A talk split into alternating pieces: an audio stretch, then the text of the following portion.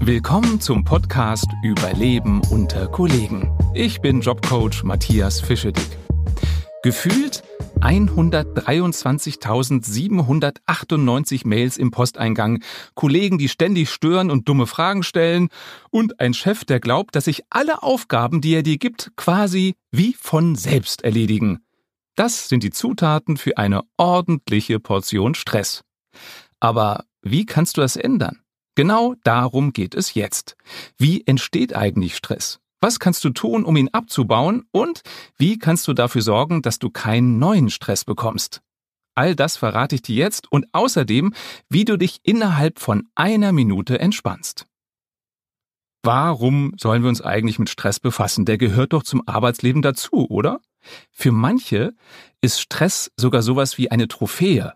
Ne, wenn man sich dann so unterhält mit anderen und die sagen, boah, ich hatte ganz schön Stress, dann neigen wir dazu zu sagen, ja, ich auch und ich hatte schon einen Herzinfarkt. Oder ein Burnout.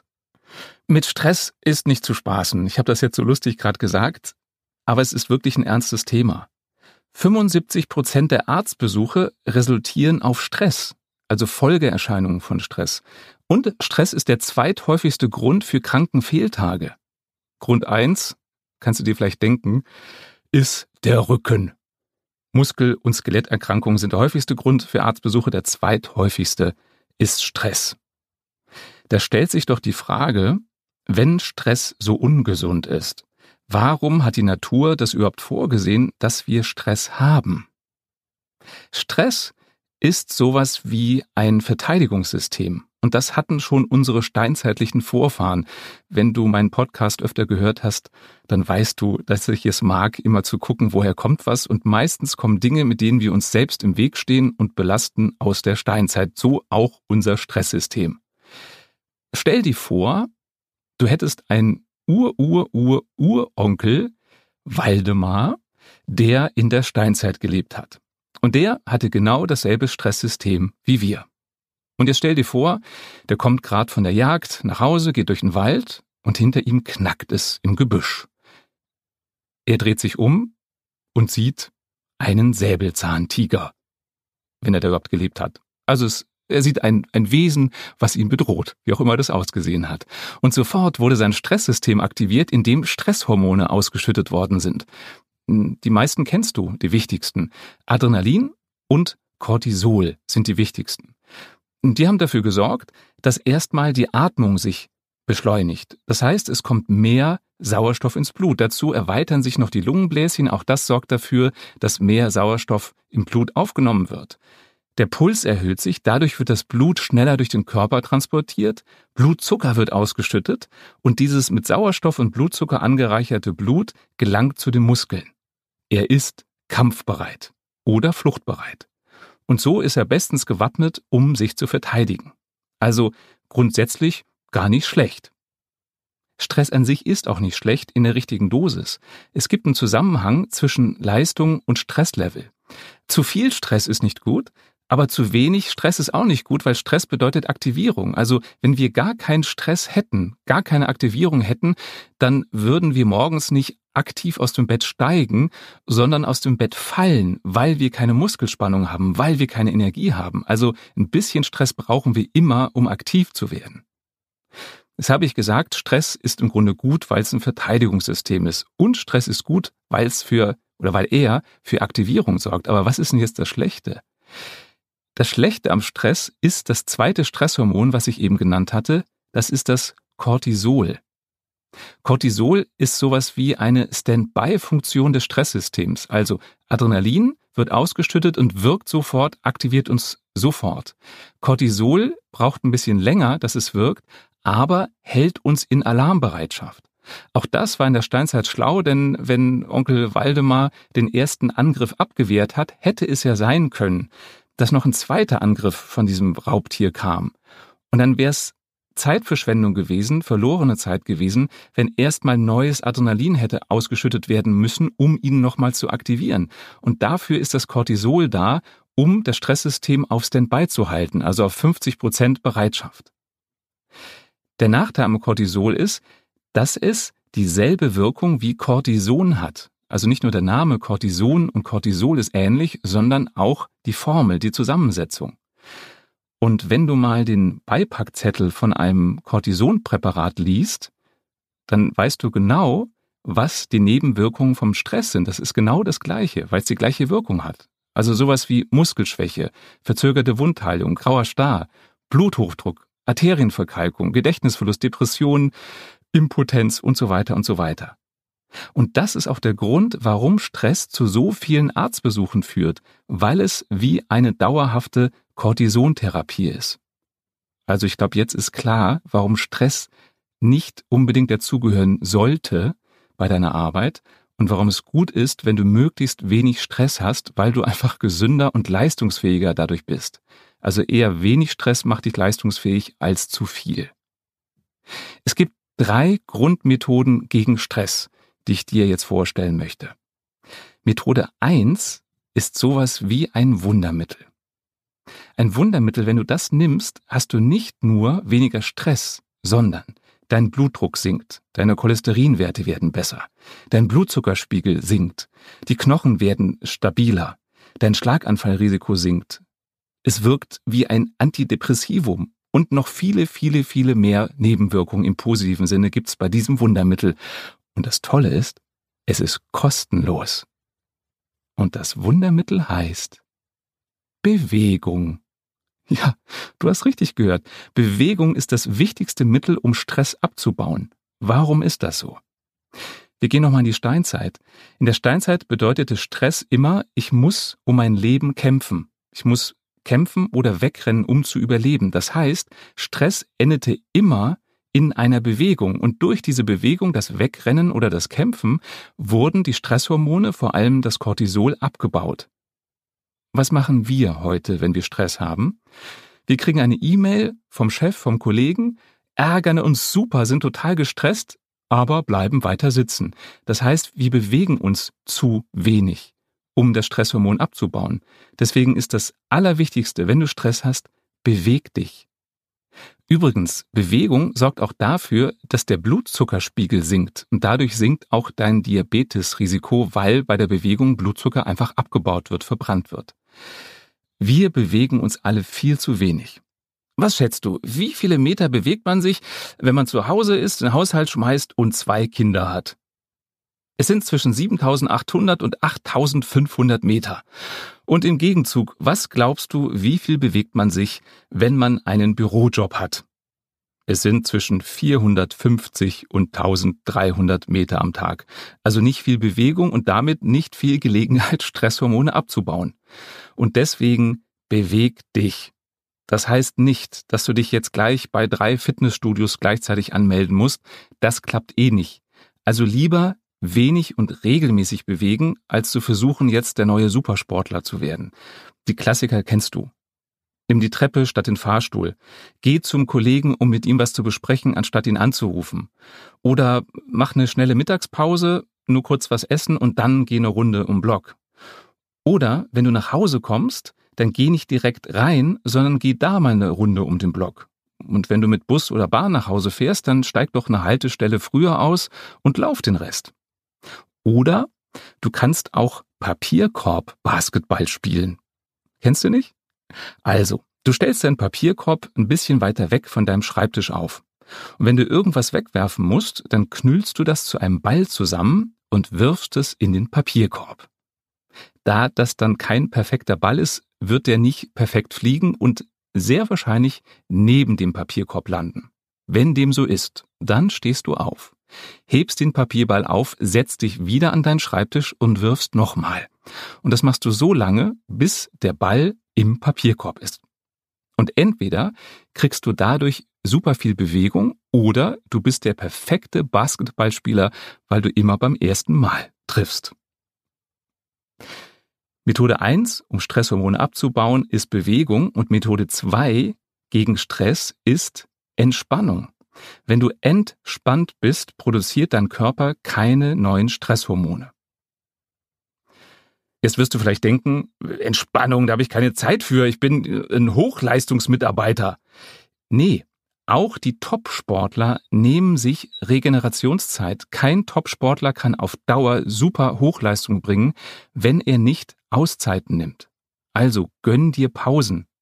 Plane nicht nur deine Arbeit, sondern plane auch deine Pausen. Und die müssen auch nicht super lang sein.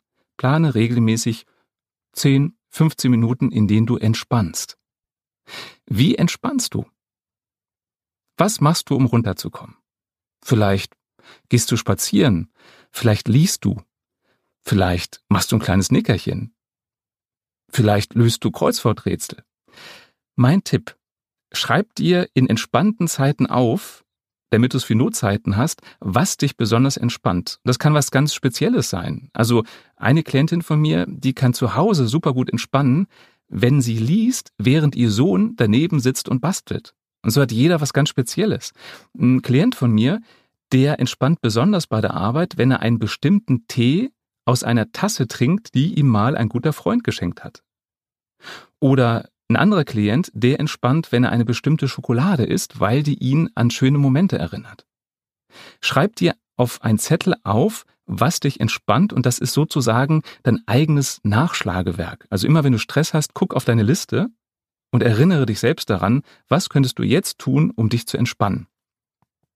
Mir fällt gerade ein, ein anderer Klient von mir, der macht nach der Mittagspause oder nach dem Mittagessen in der Mittagspause ein Powernap in seinem Auto auf dem Parkplatz. Der parkt immer ganz am Rand, dass ihn keiner sieht und dann geht er dahin, dreht den Sitz nach hinten, die Rückenlehne nach hinten und macht eine Viertelstunde Powernap. Könnte vielleicht auch eine Idee für dich sein. Und jetzt die versprochene ein Minuten Entspannungsmethode. Und die geht über die Atmung. Mach am besten mal mit. Setz dich gerade hin und leg deine Hand auf die Brust. Und jetzt atme mal so, dass sich beim Einatmen die Hand hebt und beim Ausatmen die Hand wieder zurückgeht. Also beim Einatmen geht der Brustkorb nach vorne und beim Ausatmen geht er wieder rein. Mach das ein paar Mal und spür mal nach, wie sich das so anfühlt. Und jetzt zum Vergleich legt die Hand auf den Bauch und jetzt geht beim Einatmen der Bauch raus und beim Ausatmen der Bauch wieder rein. Und auch das ein paar Mal. Und achte mal auf den Unterschied. Fühlt sich das jetzt anders an als eben, als du in die Brust geatmet hast oder nicht? Für die meisten ist es so, und das ist auch natürlich, dass die Bauchatmung die entspannte ist. Denn wenn du entspannt bist, dann ist dein Körper weich und die Lunge kann sich viel mehr ausbreiten. Und das geht so, dass der Bauch Platz macht für die Lunge.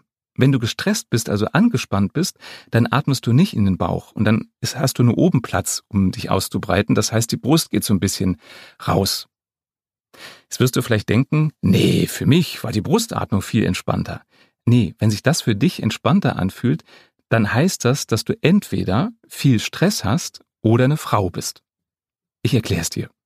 Also, wenn du dich mit der Brustatmung wohler fühlst, heißt das, dass du da oft hinatmest, also oft Stress hast. Das heißt aber nicht, dass das die entspannendere Variante ist.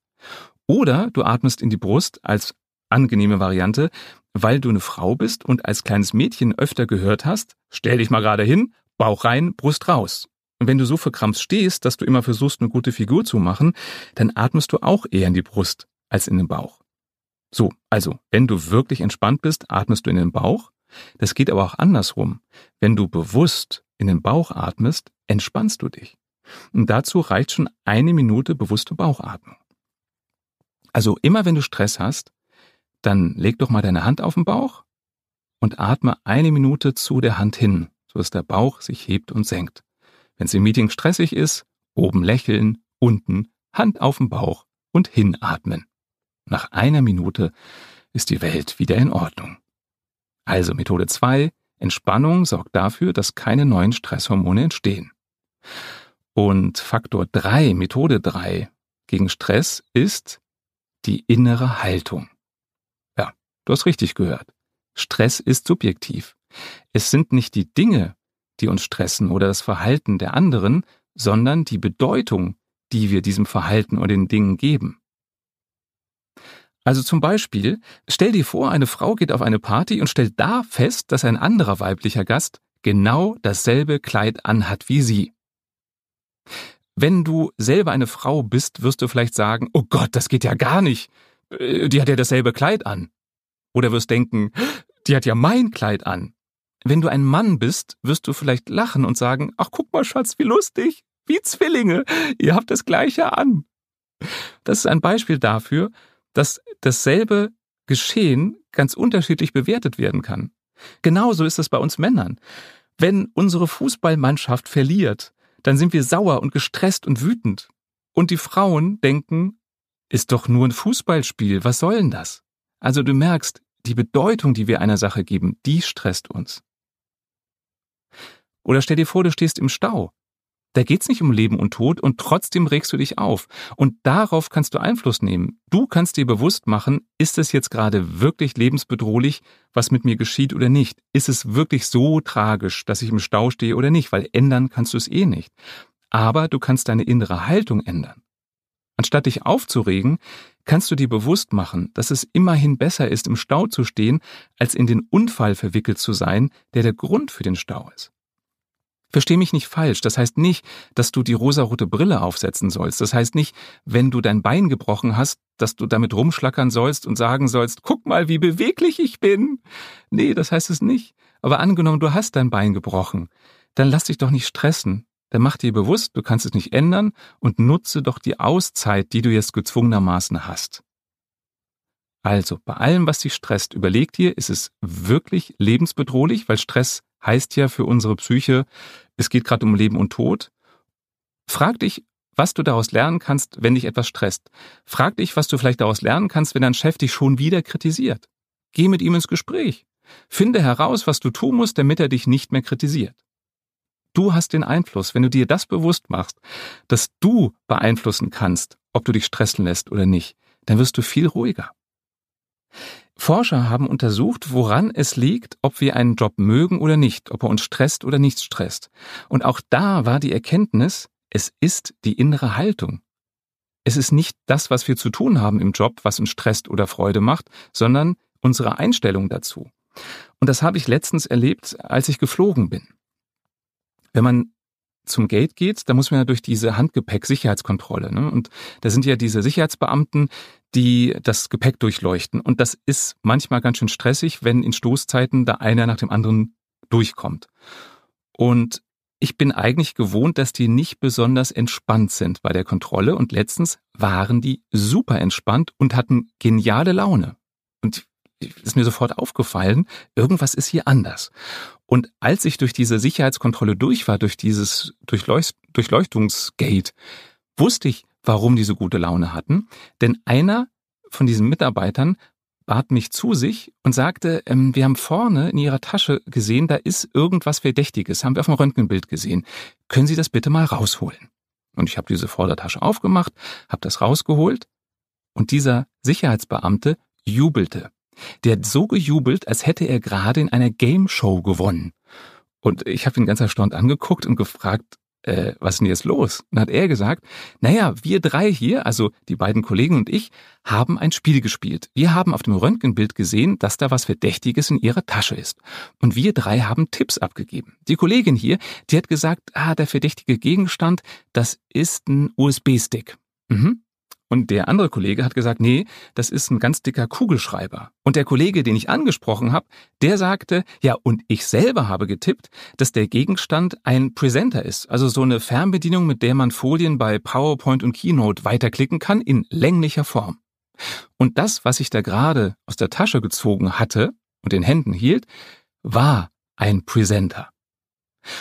Und ich kann mir vorstellen, von allen Sicherheitsteams auf der ganzen Welt die alle viel zu tun hatten um diese Zeit, war das wahrscheinlich eines der Teams, das die beste Laune hatte, obwohl sie alle das Gleiche gemacht haben.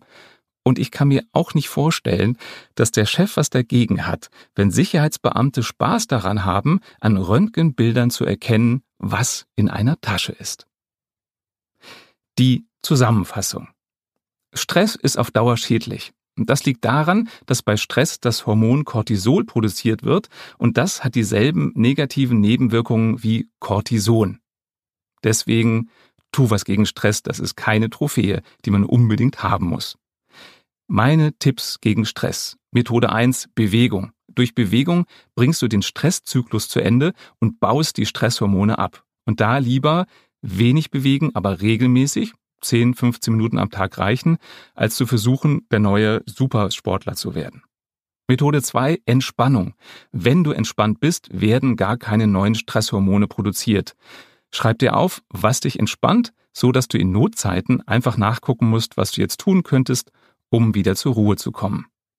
Methode 3 ist deine innere Haltung. Stress ist subjektiv.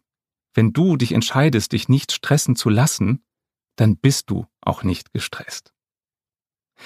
Das war Überleben unter Kollegen, der Podcast. Gib mir Feedback. Was hat dir gefallen, was kann ich besser machen und welche Themen sollte ich in Zukunft behandeln? Falls du mich auf einer anderen Plattform hören möchtest, dann findest du Überleben unter Kollegen überall da, wo es Podcasts gibt.